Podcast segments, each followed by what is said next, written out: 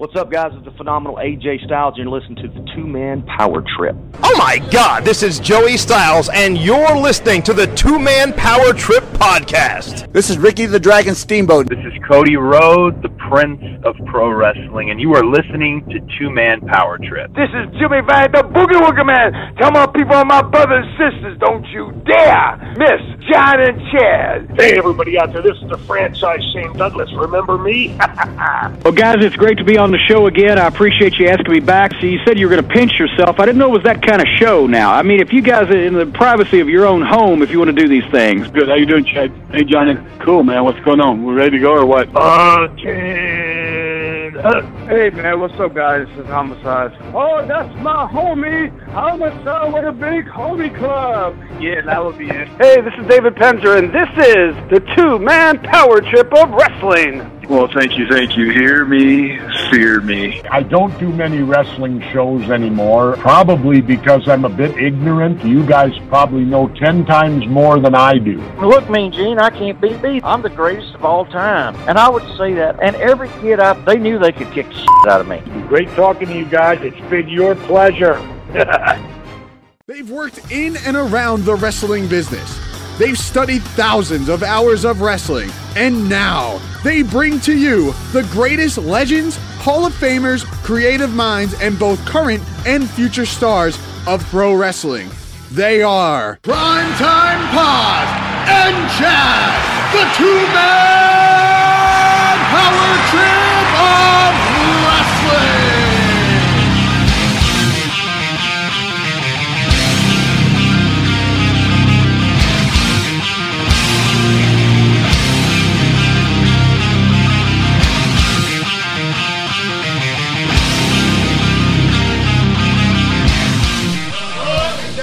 Brian Christopher, if I was you, I would want to play Doug Gilbert every week because you've never got over. Listen, let me tell you one thing, boy, and listen, you do not talk about my family. You do not talk about me. Listen, you want to play that family card? He wants to play the family card? You think he wants to play that card with me? Oh, me, Brian, that card could hurt you so bad. Listen, son.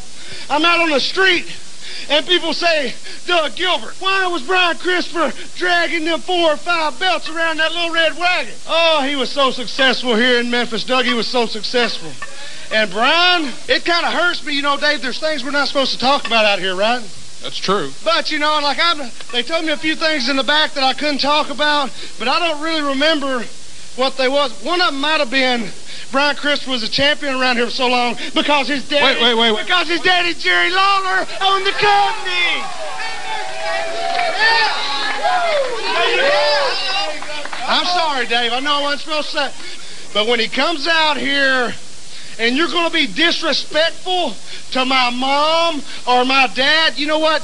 That little thing in your ear there, Dave, that them people were talking to you from upstairs, I think maybe you should have said, it's time to go to break. See, I'm not holding any one person responsible, but what I'm saying, see, Randy Hales is upstairs with his hand on that little button that could cut me off. See, Randy, if I start saying something again that I shouldn't about you running down the road smoking crack. That's not true.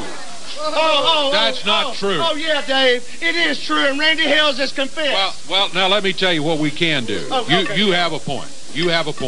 Well, there are certain things we can control. There are certain times we can cut the microphones and go to commercial. And okay. I think now is one of those times. Hold it, Dave. Let me say one more thing. You give everybody else their chance, right? Watch what you say. Somebody showed me a tape right just to come out here and went, I'm Doug Gilbert, and Jerry Lawler, I'm going to stick my fist in your mouth. Well, come on, Dave. I ain't that corny. I'd have said, you know I'm Doug Gilbert, and Jerry Lawler, you raped a little 13-year-old girl. Now, come on. This is all... We're not going to let him get away with that anymore. We're going to let those other guys get away with it. Go to a break right now. This is the Two-Man Power Trip of Wrestling, brought to you today and powered by the WWE Network. Head on over to WWENetwork.com/TMPT and start your 1-month free trial of the WWE Network, courtesy of your friends over here at the two-man power trip of wrestling. And if you get on over there right now, you can check out original programming such as WWE 24, WWE Ride Along, and the WWE Mixed Match Challenge. It's all over on the WWE Network, and take advantage of our 1 month free promotion right now on WWEnetwork.com/TMPT. And if you didn't know by now, my name is Chad, and as always, I'm joined by my tag team partner, the one and only John Paz. And John, today on the show, we have another guest of the great Nick from Captain's Corner heading to the big event in New York on March 10th as Dangerous Doug Gilbert joins today's program. And like I said, he will be promoting his appearance at the big event in New York at the LaGuardia Plaza Hotel on March 10th. And you can head on over to freewebstore.org/captains-corner for signing times and information and how you can meet Dangerous Doug Gilbert, a mainstay of the Memphis territory, a guy who's been in a lot of great promotions and has portrayed a lot of awesome characters. And as you heard off the top, was a part of one of the more controversial shoot promos of the late 1990s as he took to the airwaves to kind of air some grievances on Memphis Power Pro Wrestling TV, kind of saying some negative things about Randy Hales, kind of saying some kayfabe things about Jerry Lawler and Brian Christopher, and it really being one of the most controversial shoot promos that you had to kind of go out of your way and find the tapes of if you weren't a part of that Memphis territory. But it was Doug Gilbert who was carrying on the legacy of his brother, the late Eddie Gilbert, as well as his recently passed away father, Tommy Gilbert. It is quite the lineage, and having Doug Gilbert on to talk about what it's like to follow in the footsteps of both his father and his brother Eddie is really cool. But another great and kind of rare thing that we've never got a chance to talk about on this show is Doug's portrayal of the Freddy Krueger gimmick in the Wing promotion in Japan, as well as taking place in Memphis. It is quite the phenomenon if you haven't seen what the monster characters are like in Japan, whether it's Leatherface, whether it's Jason, or whether it is Freddy Krueger, who was portrayed by Doug Gilbert. It is so just awe-striking to see how these characters come to life and are brought to a wrestling ring. And I kind of take over the beginning of the interview here to get Doug's, kind of overview on it, because it's such a phenomenon of the monster popularity from the late 80s that I'm shocked that now today, where monster cons and zombies and all these vampire gimmicks are such the rage in all the movies and TV shows, that it hasn't successfully been translated in the wrestling world in the last 10 years or so. So it's kind of cool to get Doug Gilbert's take on how great this Freddy character was in Japan, because he was legit feared, just like the Freddy man himself, just like the old 1-2 Freddy's coming for you, the movie character. Well, Doug Gilbert brought him to life in the wrestling ring. But that is not where the conversation ends. John, as I welcome you in here now, why don't you tell us a little bit more of what we have to look forward to in this interview with Doug Gilbert, as well as maybe give us a network suggestion like you've been doing when you take advantage of our WWE Network promotion. Give us a couple maybe examples of something we can look for from Dangerous Doug on the WWE Network. Partner, take it away. Oh, yes, Chad. A huge episode today, the two-man power trip. And like we had a few weeks ago when we had Lanny Poffo on, we have a huge family lineage attached to this name today. And of course, talking about Dangerous Doug Gilbert. And Doug Gilbert will be a big part of the big event, which you touched on, and we'll touch on again with Captain's Corner. So I'll only leave that up to Big Chad to handle all the Captain's Corner big event business, where you can meet Dangerous Doug Gilbert. But for me here, I'm just going to strictly stick to mostly the interview here, and just want to mention a few key things before I kind of pass it along. And that was, of course, we talk about the Gilbert family legacy, the lineage of the Gilbert family, not only starting with Tommy Gilbert, who was Doug's father, but also the legendary Hot Stuff Eddie Gilbert, who is Doug Gilbert's older brother, or was older brother. So we get into all that, how legendary of a family they really were, kind of how underrated almost when you mention all these other names. I mean, you mention the Poffos and, of course, the Harts and the Funks and the Briscoes and even the McMahons. But you got to mention the Gilberts. Such a long lineage, such a legendary family. Hot stuff was amazing. If you were able to find some Tommy Gilbert stuff, he really was the patriarch setting it off. And Doug Gilbert, one of those underrated guys that you can throw into any situation, kind of like the perfect journeyman, the perfect pinch hitter, whatever you want to call it, designated hitter. He was just that perfect guy. It was like, okay, you want a main event? He can main event. You want a guy to, you know, enhance somebody? He could do that. You want him to be the mid-card, upper mid-card? He could do it all. And he did it so many different organizations, whether it was USWA, whether it was the WWF, and we do talk about his short stint there in the Royal Rumble and some backstage politics over there. We talk about global, ECW, Japan, whether it be IWA Japan, whether it be the Wing promotion. We talk about a lot of great stuff. We go through his career. We talk about Freddy Krueger gimmick. We talk about the Dark Patriot gimmick, which is one of my favorites. We talk about a whole ton of things. And, of course, it kind of all circles back to Memphis. It always does with Dangerous Doug Gilbert, especially his feud with Jerry Lawler, especially his feud with Brian Christopher, a.k.a. Brian Lawler. And we talk about how many times did they really wrestle. I was able to count, no joke. I was able to count over 100 times each that he wrestled both, and Doug has a great line in the interview where he says, not even close, he wrestled them probably both 300 times each. So that is some great stuff there. You'll definitely look forward to some great stuff coming out of the Gilbert versus Lawler long feud. And before I pass along, I do have to do my weekly network suggestion. And you cannot forget WWNetwork.com/TMPT, and we're going to hook you up there and get you that free month. And also, while you're on there, hit the search button and either type in the Gilbert family, or just type in Doug Gilbert, and you'll see some great choices. And my suggestion would be, click on that first thing you're going to see. We search Doug Gilbert, click on the WCW link, and his match versus Great Muta. You know, obviously, you know, it's going to be kind of an enhancement match, but it just shows you he is really making Muta look great. And Muta was not so necessarily green at that point, but, you know, he was still young in the business and was still, you know, had the potential there, was still great. But it just shows you Doug Gilbert, the veteran that he was, really enhanced him in that match and really made him look even that much better. Also, when you type in Doug Gilbert or the Gilberts, you can find some great, awesome Jerry Lawler versus Eddie Gilbert matches. Search them out, whether it's under the GWF label, and they'll have a best of USWA on there. So really search that out, seek it out on the WWE Network. You will not be saddened at all. You will love it. So that's WWNetwork.com/TMPT, and that's all for me. So sit back, relax, and enjoy, and maybe Chad will tell you a little bit more about the big event where you can meet Dangerous Doug Gilbert. And I'd love to do that, because this coming March 10th at the big event in New York City, the big event number 14, Captain's Corner brings another group of amazing talent to you, live and in living color, to include, of course, Dangerous Doug Gilbert, Juventud Guerrera, Tyrus, formerly known as Brodus Clay, Santana and Ortiz of LAX, and Brian Adias. Do not delay. We are literally about 4 or 5 weeks away from the big event 14 in New York City at the LaGuardia Plaza Hotel out there in Queens, New York.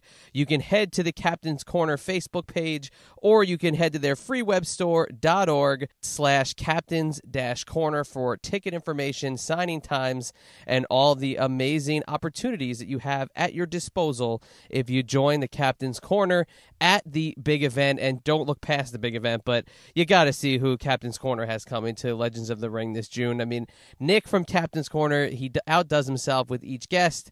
If you're a pro wrestling nerd, if you're an old school mark, you will definitely love the names that Nick has added for his Legends of the Ring coming up. But don't look past the big event, because Juventud Guerrera, LAX, Brian Adias, Doug Gilbert, this is quite the group, and you cannot deny that Nick goes out of his way to put on a hell of a group and a hell of a show for the fans that are going to be in attendance at the big event. So with all that being said, I want to thank Nick yet again, and also want to thank Doug Gilbert, because we could have gone all night long with Doug Gilbert. We didn't even scratch the surface. But with all that being said, we also want to remind you that today's episode is brought to you by the WWE Network, and you've got John's suggestions as to what to look for in relation to Doug Gilbert, and you can do all that by heading over to WWENetwork.com/TMPT, where you can take advantage of our 1 month free promotion that we have running with the WWE Network, which will include Fastlane, which will include the Elimination Chamber, and it will get you ready for WrestleMania 34. And like I said at the top of the show, all the cool original programming that the WWE Network has. What can you say? $9.99? No, we're giving it to you for free for 1 month. So get on over to the WWEnetwork.com/TMPT today and get your 1 month free trial. And of course, like we've talked about, we've got TMPTCon 2 coming your way on May 19th, 2018, just a few months away, down in Richmond, Virginia at the Holiday Inn on Commerce Road. It's going to be one hell of a show as John, myself, and our guests, Kevin Nash, Eric Bischoff, Mark Canterbury, and the franchise Shane Douglas, so far announced. We are going to be having one hell of a time down there, and there's going to be a lot of cool pro wrestling going on in the Richmond area the weekend of May 19th. So make your plans to join us at TMPTCon 2. You can get all the information on our Facebook page as well as our website, TMPTofWrestling.com. So with all this being said, John, please do me a favor. Get us on the road, and if you wait for it before the episode starts, we've got a little bit of a tribute to the one and only Hot Stuff, Eddie Gilbert, coming your way as, John, you're going to take us on out and get it on over to Dangerous Doug Gilbert. Now for some TMPT business. Like us on Facebook. Follow us on Twitter at 2Man Power Trip and at Wrestling Pal. Please subscribe to us on YouTube. Also, subscribe to us on iTunes. Please leave us a review. We'd love to hear your feedback. Also, while on iTunes, check out the feed for prior legendary episodes featuring the living legend Bruno Sammartino, the late great American Dream Dusty Rhodes, the Enforcer Arn Anderson, Rey Mysterio Jr., Glenn Kane Jacobs, the phenomenal AJ Styles, lead WWE attorney Jerry McDivitt, and so many others. Also, while you're on the internet, check out ProWrestlingTees.com. Yes, that is ProWrestlingTees.com. They are your superstore for all your wrestling t-shirt needs.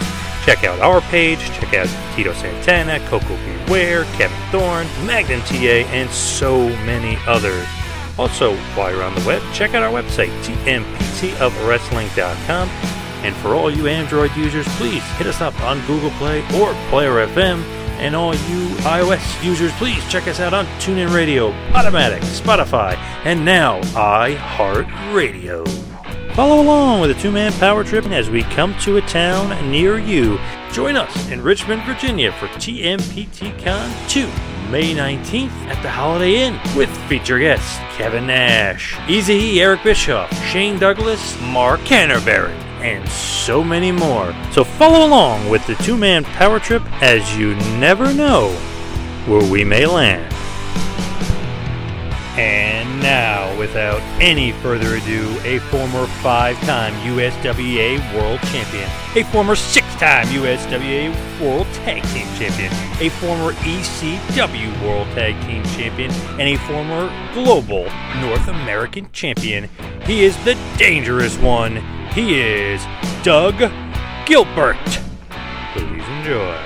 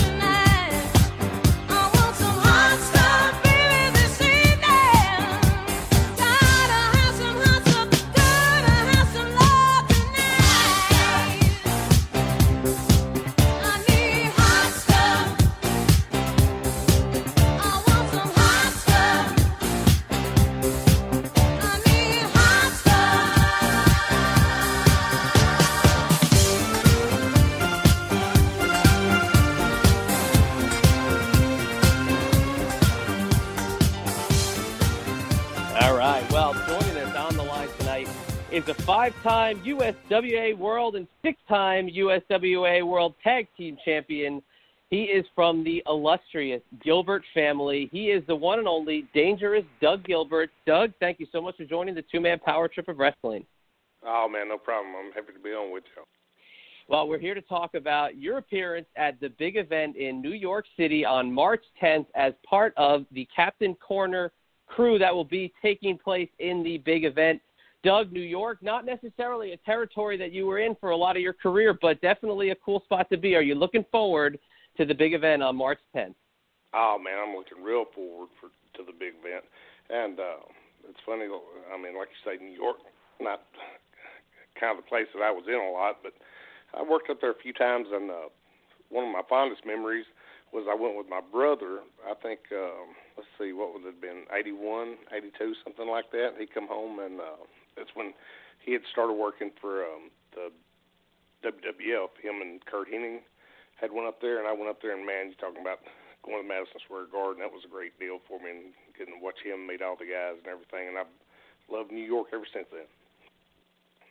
Oh, that's a really cool way to make your impression on the New York territory, is to be traveling up with Eddie and Kurt Hennig back in that day. And, of course, you mentioned your brother, Hot Stuff Eddie Gilbert, who, in terms of the two-man power trip world, we have heard a lot of stories from our good buddy Shane Douglas about your brother, Eddie.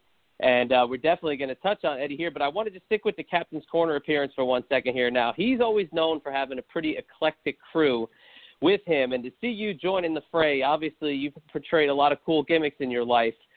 Do you think the New York fans are going to be interested in just the gimmicks, or in Doug Gilbert or the Gilbert family? What do you think the New York fan has to offer you on March 10th at the big event? Man, you guys could probably tell me more than I could. But, I mean, the different gimmicks, I mean, as far as I've been in Japan 50-some-odd times, and doing the monster gimmicks when they had the monster tours over there, and which I also went as myself, went as the Dark Patriot, and which, I mean, everybody can see on ESPN, the, what is it, Global Classics, they call it, I think. You know, you can see myself and my brother on that on, I think, a weekly basis still. And, I mean, it's just a lot. And like I said, I worked up there a couple of times as myself, as Dangerous Doug Gilbert and everything. And but, man, I can't tell you. Y'all can probably tell me. What do y'all guys think? Well, I mean, I was told specifically today by somebody that we had to talk about the Dark Patriot, and of course we're going to, but you hit the monster gimmicks right there and the monster tours in Japan.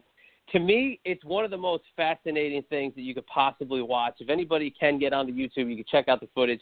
It is insane because the production value that went into it, as well as the intensity of the matches. On paper, you would think it's a little bit, a little bit hokey, a little bit out there, but intensity personified. What are some of your memories of those monster tours?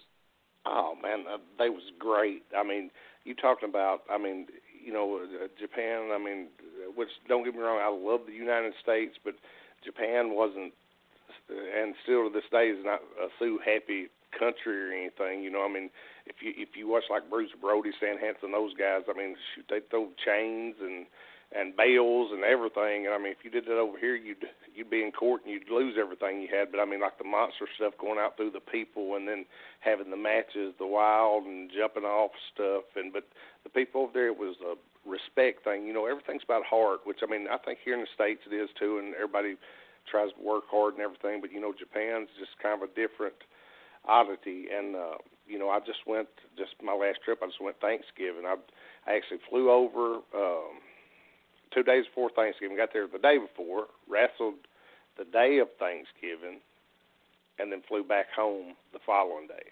And that was, but which I wrestled as myself on that. But I mean, that's just, you know, just here, it was just this past Thanksgiving and everything. And I'm supposed to go back, I think, June or July, and I think that might be one of the monster deals, or I might go as myself. I'm not sure, but the monster tours was great. I mean, you had like Freddy Krueger, you had Leatherface, you had Jason the Terrible, you had I can't think of all the monsters, but I mean, the people, I think the good thing about it, I think you had good workers. I don't want to boast or nothing. I don't. Everybody's always asked me, said, well, what do you think, Doug, and everything. And I mean, you know, everything's so stiff and everything over there, and you got to be ready for everything. I remember one of the first tours that the first tour that I went over there, you know, I wasn't sure what to expect, and what, you know, my dad and my brother had went before and everything. And I remember coming back from the Louisville Gardens on Tuesday night, and I was riding with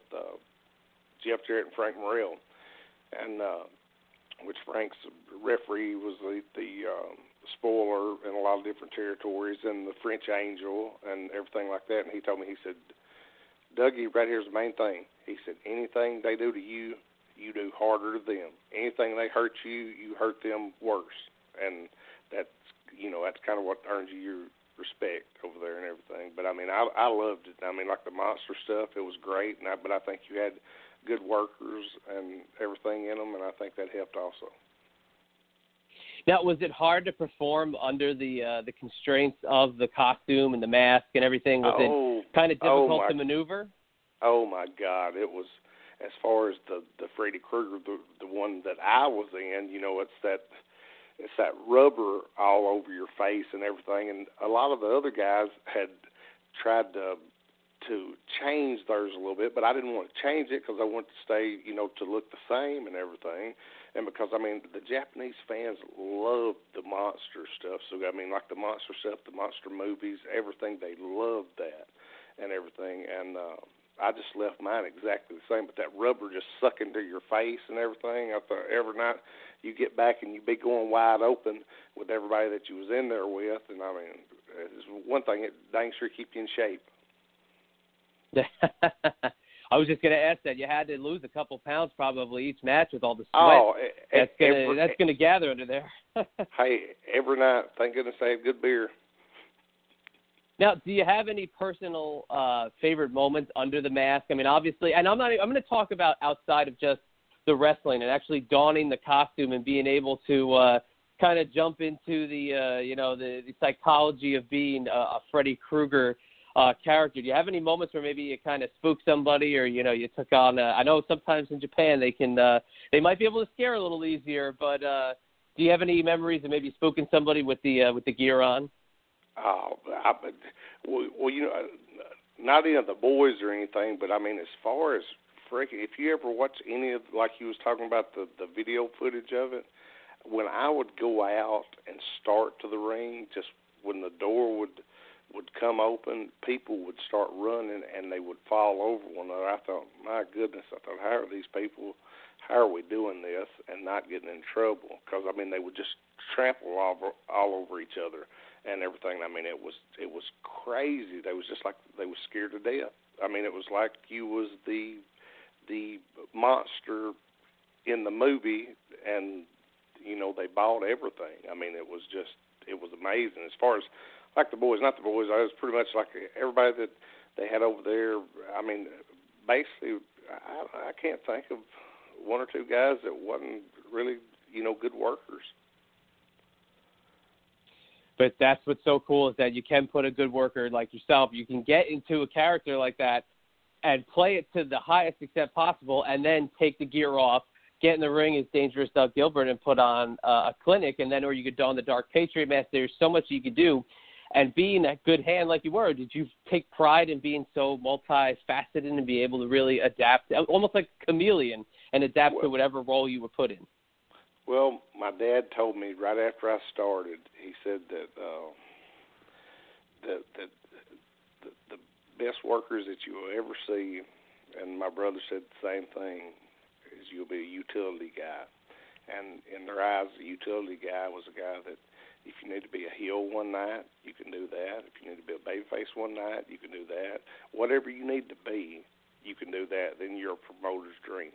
And if you can do that, you can work, because, I mean, you want to get the people up, you get them up. If you want to set them down, you set them down. If you can do that, you can. And like I said, I'm not boasting. I'm for sure not the greatest worker. I wouldn't even say, I just say I'm an okay worker. And like I've told a lot of people, I said, you know what, people ask me about my dad, my brother, and I go to a lot of signings and different things, and I tell everybody, look, if you're the third best in my family, that's great, because the two that's in front of you, they was great. Yeah, your family tree has a lot of great branches, and it's cool to be able to watch all the different eras of you guys, watching footage of your dad, seeing your brother Eddie, and also getting to see you wrestle when when we were able to see you for the first time, if we got our hands on a tape or we were able to read about you in a magazine, it was always cool to see the family tree. But obviously, with the family tree, did you have any expectations you felt you needed to meet being in the third rung of your father and also Eddie?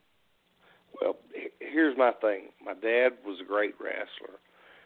My brother was a great wrestler and great brawler. Now, this is my opinion.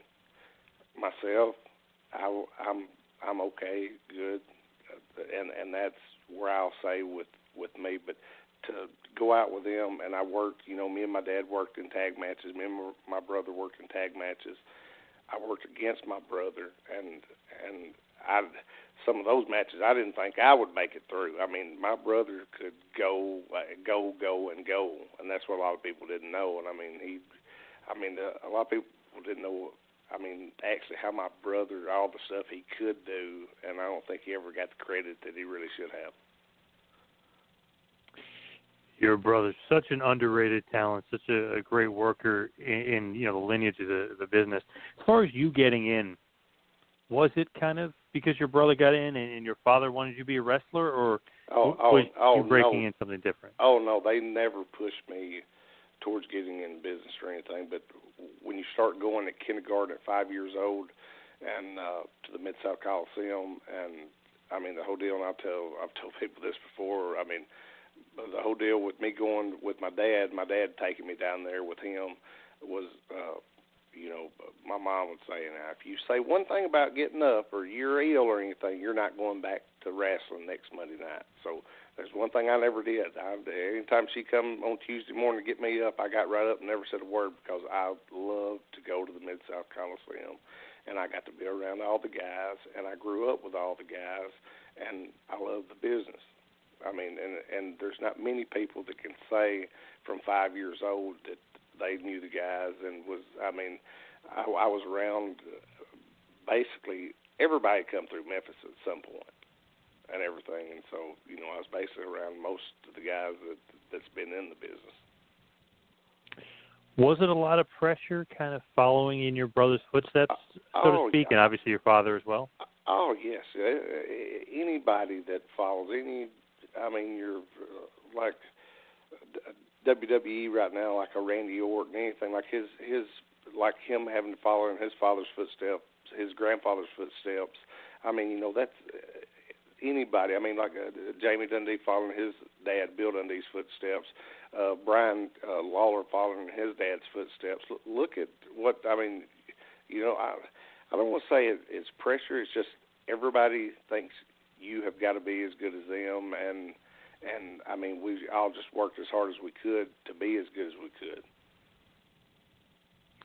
Pretty good list of legacy as far as great family names, the Dundees, the Lawlers, the Ordens, but the Gilberts are right up there. And I mean, think of Dory Funk Sr., Dory Funk, and Terry Funk. Look at that. That should have been the first names that I named. I was wrestled twice Saturday night at a double shot, and in between them, I was riding by myself, and I called Terry Funk, and we talked about 15 minutes and something, and I had a good time talking to him, but I love him. He's always been great to me and my family and everything. My dad always worked for his family and everything, and that's one of the greatest families also. Absolutely. Can't sell short the Funks at all. Possibly one of the greatest names, and obviously the Gilberts kind of going right up there with it. But, you mentioned Brian Christopher and you mentioned Jerry Lawler, and it's funny, just looking back at a lot of your matches, or even, looking it up and seeing, how many times you wrestled either one of them. Have you ever realized, you probably wrestled each one of them probably about 100 times each? Oh, I would say I probably wrestled both of them way more than 100 times each. But, I mean, me and Brian during a 2 or 3 year streak wrestled each other about every night, and sometimes twice in the day and at night. But I mean, still, like coming up, I've looked like the next 3 months, I think I wrestled Lawler I think 5 times, and wrestled Brian 2 or 3. So I mean, you look back here, you're in Tennessee, it's what the people remembers and what they still believe and kind of, and I'm not ashamed to say my age. I'm 48 years old. What they still remember off TV and what they believe and what's left is the King, Brian, and myself. So, I mean, the good thing for me is if they want an opponent and the promoters want an opponent against one of them, they usually call me. So that's the, you know, that's a good deal for me. And it was great for me because they're both great workers. It definitely, and I remember USWA, you and Brian Christopher had quite a great feud that, you know, had to do with the unmasking and the Dark Patriot, and you were Doug Gilbert feuding with him. You remember, you know, that awesome feud in USWA in particular? Oh, yeah, and you know what, I remember all that, and like I said, we'd go up and down the roads. I mean, Monday night at Mid-South Coliseum, Tuesday night at Louisville Gardens, Wednesday night at Evansville Coliseum, Thursday night would be a spot show, Friday night would be a spot show up on this end by Memphis. So we would be at TV Saturday morning, live TV at 11, and go 11 to 12:30. And then Saturday night would be Nashville, every Saturday night, Nashville at the fairgrounds. And sometimes after TV, they'd have a show, like a sold show, like out at like a car lot or whoever bought the show, and then that we would do that, then go to Nashville and wrestle also. That's what I'm saying. You don't really actually realize how many matches all of us have had against one another. It is truly remarkable. And what do you think it is about the chemistry with you and Lawler, and obviously you and Brian Christopher, that you guys get booked together so much and it always is a home run? You guys always seem to have great chemistry. Well, we just this, like I said, this past Saturday night, I mean, it was a great house. And like I said, I went to started out at the first one as a good house, and actually the second one was a good house, and Lawler was at the first one, Dundee was at the second one, and everything. So it's, you know, and it's just, it's the people remember and the people want to believe. I mean, people can say whatever they want, and they can criticize, and y'all guys hear it and see it on social media and everything, and they'll see it. And they'll say, well, WWE, this is awful and that's awful. Well, if it's freaking awful, why are you going to watch it next week? You know what I'm saying? And like with our stuff, they believed it, and they can say, and somebody can tell them, or they can say, oh, well, this ain't real or that ain't real. And look, yeah, it's entertainment. I mean, you know, I'll say that. Y'all guys will say it and everything. We're not wanting to make anybody look stupid or whatever, but, I mean, when people's actually – sued one another and stuff. I mean, things don't always go like they should. You know what I'm saying? And I mean, they've been. People's asked me before, "Y'all don't ever get mad at each other, do you?" Well, shoot, yeah, we get mad at each other now. It's like I tell people. Somebody told me, said, "Well, I seen two of the guys after they wrestled, they went out and ate together." I said, "Well, do you always stay mad at everybody?" You know, I mean, do you? I mean, you don't always stay mad at somebody, do you? No. I mean, that's my analogy of it, but I mean, y'all guys know what I'm saying. Absolutely, yeah. Makes perfect sense. But as far as Memphis and that territory just being one of the greatest wrestling territories ever, whether it's CWA, whether it's USWA, or even Power Pro years later, but Memphis always seemed like such a hotbed. What is it about those fans? They can't quite get enough of their wrestling. Oh, no. I love the wrestling. If Vince wouldn't have took Lawler, I dare say it's still I would be going today and everything. But I mean, it's they love wrestling. Well, you got to realize y'all are up north and everything, and you got a lot of pro teams and everything. Your first pro sport in Memphis was professional wrestling. You didn't have, and I mean, it was up 10 years till we got the Grizzlies. You know what I'm saying? So they didn't have no pro sports, but I mean, wrestling was the pro sport, and that's what people come to. I mean, you look at clips, and you'll see people from the days from the 80s and the 90s and the 70s and stuff. And you'll see guys sitting there in suits, and you'll see all types of people sitting on the front row, second row, third row. But I mean, all different breeds of people. But it wasn't just one class of people. It was all types, and I think that's what made it, you know, a little different than everything else. Such a hotbed of wrestling. That's a great point. It's the first real professional sport in Memphis. So, I mean, people really are so into that. And when you get so into it, you know, you were there, USWA specifically, world champ, tag team champ, so many fond memories, whether it's against Tony Anthony, whether it's teaming with Tommy Rich, then feuding with him. Is there anything in Memphis that really sticks out with, like, kind of those real key MVP type guys that kind of go unrecognized, like a Tommy Rich. And like a Tony Anthony? Right. Here's the thing, and I'll get to that. But right here's the thing. Imagine this. Anybody said Elvis Presley, they would say he drew more money everywhere than anybody, right? Well, yep. in Memphis, Jerry Lawler drew more money than Elvis Presley did. So imagine that. Just think of that for a second, which, I mean, Elvis Presley wasn't there every week. But what I'm saying, when you sell the Coliseum out every week for years, just imagine that. That's what, I mean, you're saying a hotbed. You're exactly right. That's what it was. And like I said, it's the first pro sport and everything. And as far as the guys that I've got memories of, like all of my partners, I thought I had great partners and everything. And one of the top matches, and I mean, I always loved to work with my brother. He'd about kill me most of the time, but I always loved to work with him. but one of the nights that I won't ever remember was the Best of Memphis, and it was 10 of us, and you know, it was five of us bad guys and five good guys, and they called it, and it was the last show that it was right at sold out, and I think it was the five of us. I think it was myself, my brother, Terry Funk. Let's see, who was the other two? I don't know. There was five of us, and then there was Lawler, Idol, Valiant, Brian Christopher, and they have another partner, but I mean, you can look that up on YouTube and everything. But that was, you know, that was like the last, like right at sellout, and that really stands out in my mind and everything.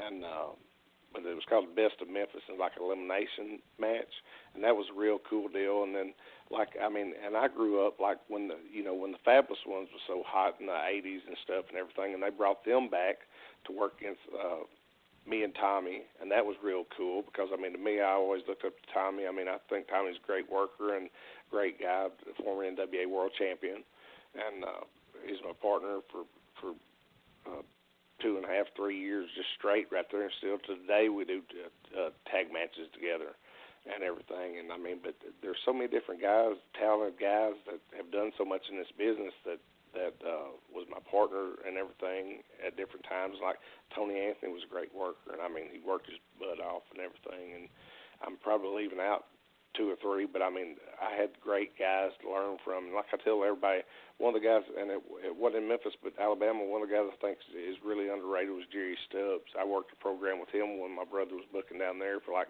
3 months. And man, you're talking about a smooth worker. He's a smooth worker. Jerry Stubbs, highly, highly underrated wrestler for sure. And the thing is with you specifically, which was great, is you win the Battle Royal to kind of get some notoriety in USWA as far as being able to get into the Royal Rumble in '96, which was cool because it was almost like, wow, you know, one of the guys who's a good worker down in Memphis, maybe not everybody knows his name or knows who he is, but now he's going to get some credibility and, you know, kind of put his name out there even further by being in the WWF Rumble. How did you kind of get into that match, kind of behind the scenes? Was that always the plan? Was that Jerry Lawler kind of orchestrating some things for you to get you in that match? Yeah, that was Lawler, and he took care of me, and I mean, he was the one that set that up and everything, and like everything, like a lot of other things with us, I kind of screwed that deal up too. You know, I mean, before every Royal Rumble, you know, all the guys get there a day before, and you have a meeting the night before, and, you know, Vince tells everybody what, you know, he wants done and everything. So I was supposed to, they sent me a ticket, and I was supposed to fly in on Saturday night. Well, the only thing, I was booked in Nashville, myself and Tommy Rich, against PG-13, Wolfie D and J.B. Dundee on that Saturday night. So to me, I mean, this is where I made my living, so I went to the show I was booked at and changed my ticket to the next day. So I wound up flying in. I got in about an hour and a half before the pay-per-view started and got to the building about an hour before it started and just walked in. They told me where to go dress at and everything, and I did that. And I wound up not even seeing Lawler at the pay-per-view or nothing, but when he got back, it was about 3 days later, I seen him. He told me, he said, "You just don't want to make any money, do you?" I said, "Do what?" And he said, "Why did you not come up? When they send you a ticket, you freaking fly up there when they send you a ticket, and you missed the meeting, you missed everything that you're supposed to do." And I said, "Well, I was booked in Nashville for you." And to me, that took priority because, I mean, I was on a guarantee here, but, I mean, I made a big amount of money for that one show, but I didn't really care about going to work for events. I mean, I guess Japan spoiled me. I mean, it was rough and everything, but everybody always asked me, said, "Doug, why didn't you go?" And which the same deal with WCW. I talked to them, and they sent me a ticket, and I flew up there and talked to them, and they told me what they wanted me to do, and I wound up not even going to the building. I went back to the airport, and they sent me a ticket to go to Indianapolis, Indiana, and I went back to the airport and come back home. So, I mean, I don't know. I probably made a lot of bad moves and everything, but, I mean, you got to do what you think you need to do, and I was looking at, like, what I want to do. I don't know. Some people probably say it's stupid. Well, I mean, 99% say it was stupid, but I was living comfortably at home, and I had two different places, a place in Memphis, a place in Nashville, and you know, I just didn't. I was happy with what I had, and I probably should have. Everybody said, all of my friends say, why didn't you need the exposure in the United States? Japan, the people don't know about Japan, but to me, that part didn't really matter. And the exposure you got in Japan was definitely helpful. Obviously, being in the Royal Rumble, the exposure would have been helpful. Obviously, like you said, Lawler kind of ripped you for that a little bit. But was that backstage environment not really to your liking as far as, you know, Brad and Shawn and Undertaker and all those guys? Is that not what you were used to?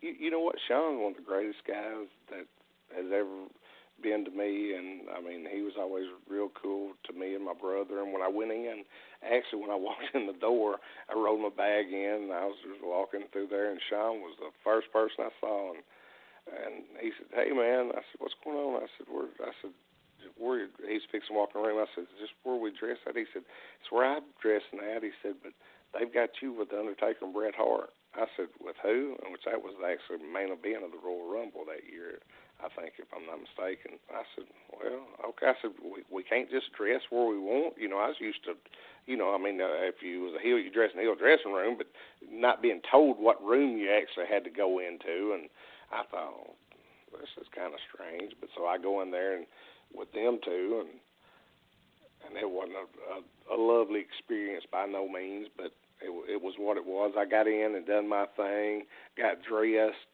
and did my, I think, 6 or 7 minutes in there, and got dressed and got out of there and got back to the hotel. And the next morning I flew back home, and I was happy with it. And I got a great payoff, and I really appreciated the King for taking care of me and doing that. And I, like I said, I probably did the stupidest thing, changing my ticket. But, I mean, I was booked in Nashville, and I told him, I said, "Well, I was booked for you. I thought I should go." But, you know, really, in reality, the smart guy, which I'd say I wasn't at that point, but I didn't go. I changed it and did what I wanted to do. But, you know, we all do. We all look back, and there's a few things that we'd probably do a little different, and I probably would do a few things. But if you guys know what I'm saying. I mean, if y'all was comfortable where you was at and everything, you don't think about going. But everybody, I mean, everybody wants to be a big star. I don't know. I guess I wanted to be a big star, and maybe I wasn't as talented as I needed to be. I thought, like I say, I was a good worker. I wasn't a great worker. I was a good worker still. I think I'm a good worker. I work hard. I bust my ass every night to do work.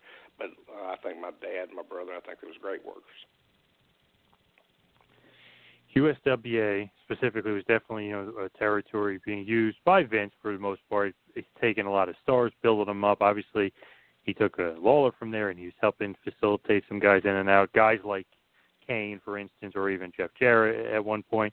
But something with you that really I felt at the time, a little bit before that, where you got some exposure with Dark Patriot, was when you had the feud with the Patriot in Global and working in Texas and stuff.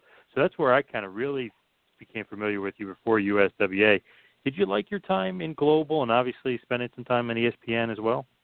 Oh, I did like Global. I thought I had a good time with Dale. I mean, Dale, I think, was a great worker and everything. I mean, he was made for Japan. He was a bull. I mean, if y'all ever talked to Dale or had him on here before. Oh, yeah. Oh, Dale's a great guy. I mean, straight up. I mean, whatever he tells you, that's what it is. And, I mean, I had a lot of good matches with him. And, I mean, like I said, he is a bull. He was a bull. He was strong as an ox. And, I mean, he was a good guy. He went on, I think, to have a pretty good, if not great, run with Vince and everything. And, I mean, he had a hell of a run in Japan and everything. But I loved, the Global days, and I got to work with my brother a lot. And like I said, I didn't think I was going to make it through some of them matches. He was talking about the Freddy Krueger mask, those monster masks in Japan. Well, shoot, you should have seen me come back up at that sportatorium. And when I was trying to get to the top and going ahead and trying to get that mask unlaced, because I thought I was going to faint from working with my brother, because like I said, people don't know what that was like. I mean, you're talking about somebody pushing. And like I said, I thought I was in pretty dang good shape. And, I mean, my brother could go. Brother was awesome. Totally, like we said, totally an underrated guy. And you guys were feuding over the North American title for a bit. And I even remember when you were feuding with the Patriot, you actually had two masks on at one point. You ripped one off, you still had one under it. I can't even imagine in the sportatorium even being able to breathe with two masks. And I'm going to tell you, I don't know if y'all guys ever went to the sportatorium or not, but you're wrestling on. It's like, I thought, what in the hell is this we're wrestling on? It was like just hard tables. I had never wrestled on anything in my life that felt like that did. I mean, if you took any kind of a bump, I mean, there was no guilt and nothing. I mean, it was the hardest thing between that freaking, you just soon take a bump on the concrete floor as you had that ring, and I thought, we'd go out there and go and everything. But, I mean, I really enjoyed it. And I'm going to tell you, you know who was another good part of that? And he taught me a lot during that time was Bruce Pritchard. Him and Vince, he had just left from Vince, and he was my manager. I don't know if y'all remember watching Bruce on there with me, but he was my manager and everything. And Bruce was really good to me and everything. And him and my brother was real good friends. Oh, yeah, and I don't know if you're familiar with Bruce now, but he's really making a big name for himself on the podcast scene. He's putting his name back out there in a big, big, big way. That's what the people have told me. I have not listened, and I should listen to a lot, I guess, but I haven't. You know what I did listen to? I listened to Jerry Lawler's, and it was great. Him and Terry Funk. I don't know if you guys have ever listened to his podcast or whatever, but you talking about one of the greatest. And I listened to it on a trip, and I laughed. But you know how Terry Funk will say anything that. And I think whoever maybe was supposed to maybe cut some of the stuff out, they didn't cut it out. You talking about some funny stuff and just a great podcast to listen to. That Lawler and Funk going back and forth with whoever Lawler's guy is that he's got doing it with him. You talking about a great podcast to listen to. Now, that was a great one. Like I said, I've never listened to Bruce's, but I've heard a lot of people talk about it and say that it's great. They just talk wrestling, is that it, or they talk everything? Or? Oh, yeah. They'll do a lot of backstage stuff, a lot of rumors, a lot of crazy, funny stories, a lot of he'll do a lot of imitations and things like that. He's a talented guy. He's pretty damn good. Oh, Bruce is, like I said, he's a great guy. Like I said, me and him would sit, he'd sit and talk to me and everything, and the deal with, and my brother put him with me, like, and he would do the talking, and just at the end I would say a word or two. I don't know if y'all guys remember watching any of that or not, but Bruce would do most of the talking, and at the end I'd say a couple words and everything. But Bruce was a great manager. I mean, y'all could tell that by the brother's love when he was doing that. But when he was with me, man, he was great. He had a great mind for the business. Like I said, him and my brother was great friends, and I think they both respected each other a whole lot. Now, as we start to wind it down here, I know that you've literally wrestled everywhere, Japan, all the territories, in the United States. Obviously, we didn't even mention UWF or Mid-South or ECW. I mean, there's so many places that you work that's just unbelievable. But Germany, do you have some favorite matches? You did mention Germany or South Korea. Also. Oh, yeah, there we go. Yeah. And, but anyway, I was over there for Auto Wands and everything. And that was TWA, yeah. And everything. We went to South Korea from one of the Japan tours. We went over there one time and everything, and that was really cool. But what was – I'm sorry I didn't mean to interrupt you, but what was you asking me? Well, yes, CWA, obviously, too. You mentioned all the great places. But do you have some kind of under-the-radar favorite matches that you've had that people might not necessarily think of, but matches that you hold near and dear? Well, you know what? You're fixing to laugh. There's three. I mean, there's a lot of different ones that I could say, but just it sticks out on my mind because my brother and Mick Foley was so tight. I worked with Mick in New Jersey, and I loved that. And I thought we had a great match, just wild everywhere and everything. And I love that. That one sticks out. I worked with Abdullah in New Jersey, and that one sticks out. And then I worked with Terry Funk, and I think it was Louisville, and that one kind of sticks out. But it's, you know, kind of guys that I grew up. As far as Abdullah and Terry Funk had come through the Mid-South Coliseum that I wound up getting to work with and everything. And also match sticks out is myself and my dad against Dory Funk Jr. and Buddy Landell, two guys that I really respect. Anybody can say whatever they want about Buddy, but I love Buddy, and Buddy wanted to work. He was one of the best, and Dory Funk Jr., I mean, just being in the ring with him and his style and watching him and my dad. I mean, that's what wrestling was really about. So many kind of good underrated matches and good underrated opponents. Do you have some favorite opponents that stick out above others? Obviously, you know, Brian Christopher and Lawler, but some other guys. Because, I mean, you worked Ogawa, you worked Sid Vicious, of all people, Stevie Richards. So many just random names that you've worked in. That's what I'm saying. You asked me which couple. There's not just a couple. All those guys that you just said are great. I mean, they're great. And the difference a little bit, I think, between now and then, now just the names that you said, look how different the gimmicks are now than now. And, I mean, how different the types of people you just said and how great workers, in which, I mean, there's great workers. Actually, I think the WWE show is probably on right now, and I think it was on last night and everything, and I think they got great workers. I told somebody the other day, I look at social media, tweet a lot and everything, and look at Facebook, different things that I've got stuff on, and people, you know, as far as wrestling fans, they write and say this is awful and that's awful. Well, listen, like I said before, if it's awful, you wouldn't watch it the next week, would you? Absolutely not. Yep, you're right. It's not awful, and they're not dummies. They're making billions of dollars. I mean, the companies are. Don't tell me it's awful. It might not be what say you want to see or somebody else wants to see, and it might not be what I loved in the 90s and the 80s, and when just everything was so, everybody just believed everything so much. And like when people, like myself and my brother run over Jerry Lawler with a car, I mean, and actually we run over him with a car and dislocated his hip. I mean, and I wish his hip wouldn't have got dislocated, but I mean, people, you know, that's what people say, oh, this ain't real. Yeah, let's run you over with a car and you say it ain't real. And you have to go to the hospital and get your hip put back in place and everything. I mean, that's what. See, it's stuff like that that people don't know that I scratch my head at. And like me and my brother was, I think we was wrestling the Moondogs one night, and there was blood all over the mat. And all of a sudden, I get out of the ring and I said, I walk up to it, and he said, that ain't real blood. That's them chicken blood capsules, and he sticks his fingers in that blood and wipes it on his tongue. I think, boy, these freaking people are nuts.